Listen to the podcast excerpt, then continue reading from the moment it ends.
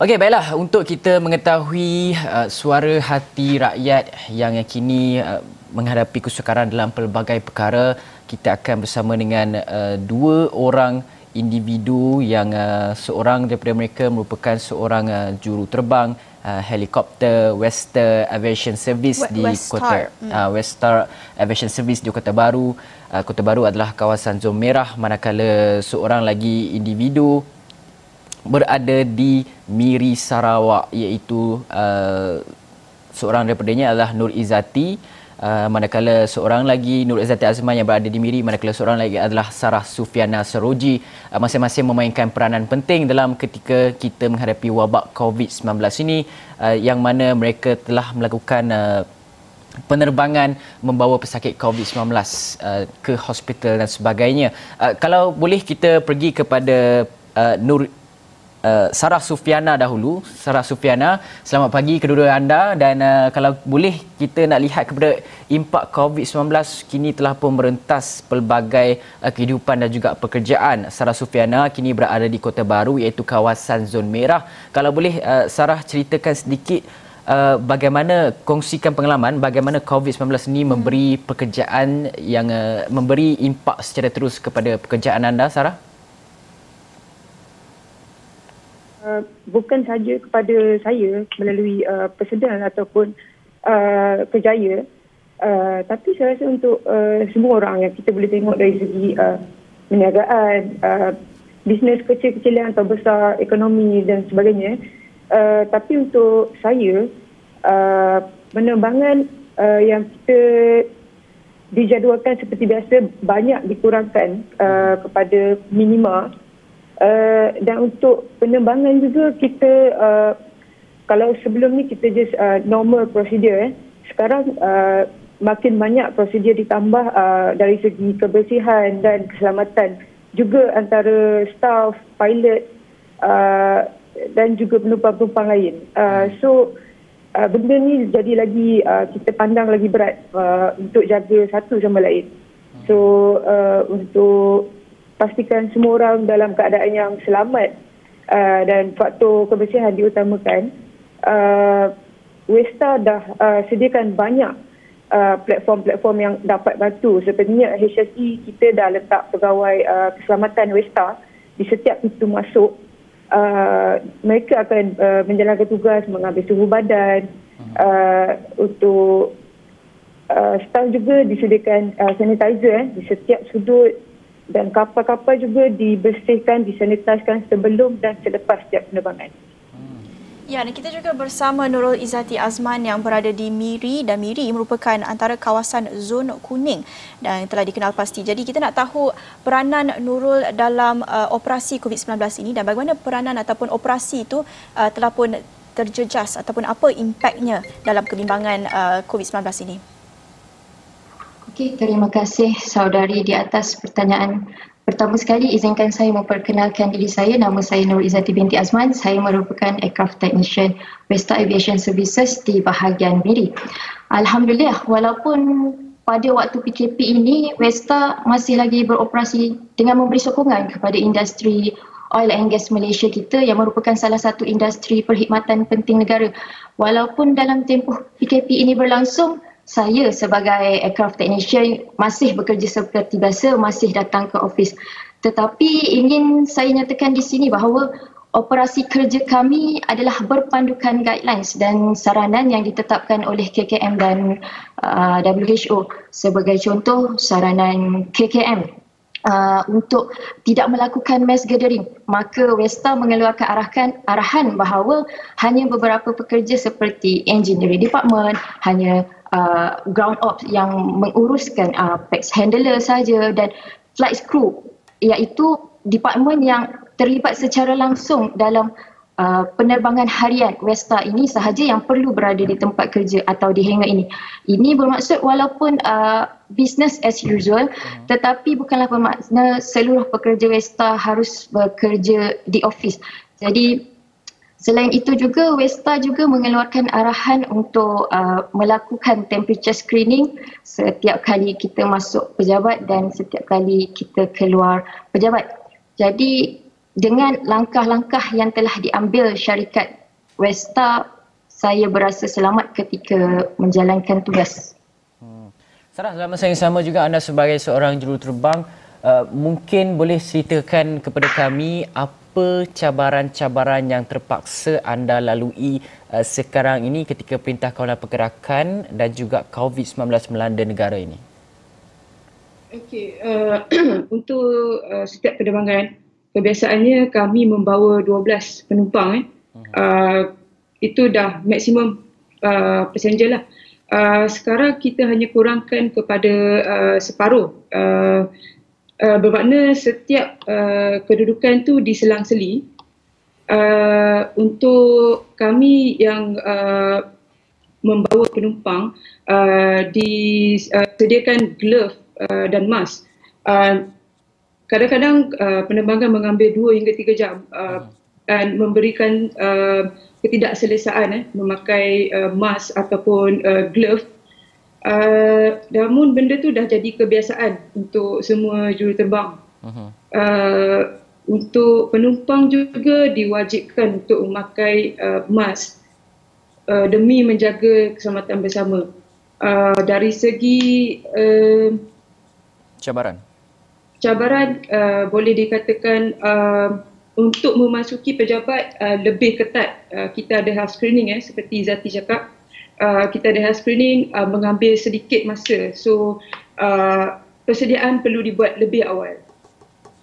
Ya dan Sarah kita juga nak memahami operasi ataupun usaha medical evacuation ataupun medivac pesakit COVID-19 itu. Dan uh, kami lihat mungkin saya sendiri lihat itu sebagai satu operasi yang uh, mungkin agak menggetirkan. Jadi uh, pengalaman Sarah sendiri uh, bagaimana berada di barisan hadapan dalam uh, medivac ini. Okey uh, untuk uh, kita panggil untuk membawa balik uh, penumpang yang disyaki eh ataupun uh, kita panggil PUI uh, kita diberi tugas uh, melalui uh, jadual uh, di mana setiap hari kita mendapat jadual penerbangan dan sudah uh, di, diberitahu siapa untuk uh, kita panggil standby untuk medical, uh, medical evacuation. So uh, bila dipanggil kita uh, diberi satu taklimat uh, keselamatan. Uh, di, mereka juga menyediakan uh, itu Western menyediakan uh, glove mask termasuk uh, hazmat suit uh, untuk melindungi uh, pilot daripada uh, terdedah. Uh, manakala uh, untuk penumpang uh, kerusi ataupun seat yang akan di uh, beliau duduk kita dah uh, balut balut dengan satu jenis uh, plastik untuk uh, menjaga uh, daripada terus merebak uh, penghadang antara uh, juruterbang dan penumpang juga diletakkan uh, untuk menjaga jarak. Uh, Nurul Izzati pula anda sebagai seorang barisan harapan tetapi dalam masa yang sama juga kita manusia biasa juga saya nak lihat kepada uh, kehidupan anda di Miri sekarang ini yang uh, berada pada zon kuning kalau boleh uh, Nurul kongsikan keadaan di Miri itu. Bagaimana sekarang ini uh, bagaimana masyarakat menerima perintah kawalan pergerakan itu sebagai satu nasihat dan juga arahan daripada kerajaan untuk mengekang penyebaran COVID-19 mungkin bagaimana aktiviti kehidupan harian di sana? Ada tak uh, Nurul dengar cerita-cerita kawan-kawan Nurul dan sebagainya? Ada mengadu uh, stres ke? Ada mengadu yang tidak cukup bekalan makanan ke? Ada yang tak dapat bantuan dan sebagainya Nurul Okay, terima kasih. Berdasarkan keadaan semasa di Miri, Miri sekarang berada di zon kuning uh, di mana uh, sekatan jalan raya serta rondaan polis uh, di kawasan-kawasan perumahan kini giat dijalankan yang yang menghadkan perjalanan harian kami. Namun bagi saya yang masih bekerja seperti biasa ini tidak mempunyai masalah kerana Westa mengeluarkan surat kebenaran perjalanan yang diperakui uh, oleh pihak berkuasa. Dan berdasarkan pemerhatian saya, untuk pengetahuannya uh, saudara dan saudari, uh, rakyat penduduk Miri ini mereka gemarkan aktiviti riadah. Mereka suka jogging, mereka suka berbasikal, mereka suka berhiking termasuk saya sendiri. Uh, apabila saya dan Westarian yang lain uh, di sini apabila kami mempunyai masa lapang ataupun uh, kami mempunyai uh, uh, untuk kami untuk uh, melakukan aktiviti. Kami sering berhiking di Bukit Grand Oledi dan mungkin uh, juga jogging di Marina Park. Tetapi sejak PKP ini dilaksanakan tetapi ternyata aktiviti aktiviti ini telah terpaksa dihentikan. Uh, ini menunjukkan uh, betapa penduduk Miri uh, mengikuti arahan yang dikeluarkan oleh pihak berkuasa.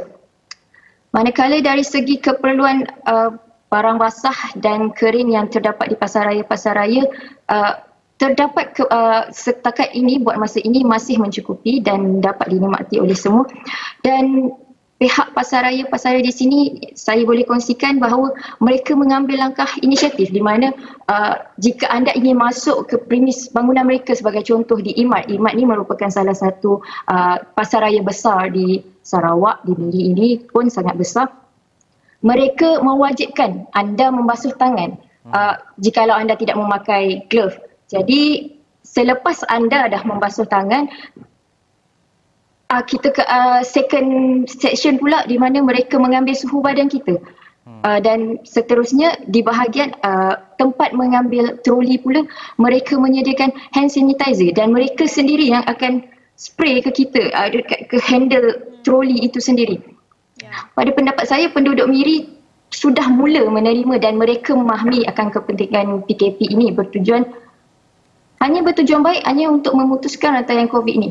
Yeah. Dan keluhan daripada kawan-kawan saya terutamanya lelaki-lelaki bujang, kawan-kawan ofis saya, mereka terpaksa uh, memasak sendiri di waktu uh, PKP ini kerana uh, premis kedai makan sangat uh, limited yang ada hanyalah uh, fast food, uh, McD, KFC, Pizza Hut dan jadi mereka terpaksa membeli dan masak sendiri. Itu itu antara yang keluhan para-para bujang lelaki di di kalangan saya. Ya, betul. Itu satu uh, corak ataupun perubahan kepada gaya hidup kita semua kan. Dan kita juga nak tahu bagaimana keadaannya di Kota Baru, Sarah di sana dan Kota Baru juga merupakan kawasan zon merah. Jadi apa agaknya situasi di sana uh, di kawasan sekitar Sarah sendiri? Apa antara keluhan rakyat uh, selain daripada mungkin uh, corak perubahan uh, memasak di rumah itu uh, tetapi keluhan lain mungkin dari sudut pekerjaan uh, saluran bantuan uh, mungkin kepada mereka yang berpendapatan rendah dan juga uh, bekalan makanan. Apa contoh isu-isu rakyat di sana? Okay, uh, macam kita tahu hari ini adalah hari ke-26 eh, PKP uh, dah masuk fasa ketiga. Uh, kat sini kita boleh tengok uh, sama macam Izzati, uh, perlu memasak sebab dah banyak uh, kedai-kedai makan dah tutup. Uh, dan uh, delivery sangat sibuk lah kat sini kita boleh tengok. Uh, untuk keluhan kat sini kita boleh nampak dari segi uh, rakyat uh, uh, kita panggil uh, what you call it uh, memerlukan bantuan. Dari segi uh, mereka terpaksa berhenti bekerja buat sementara.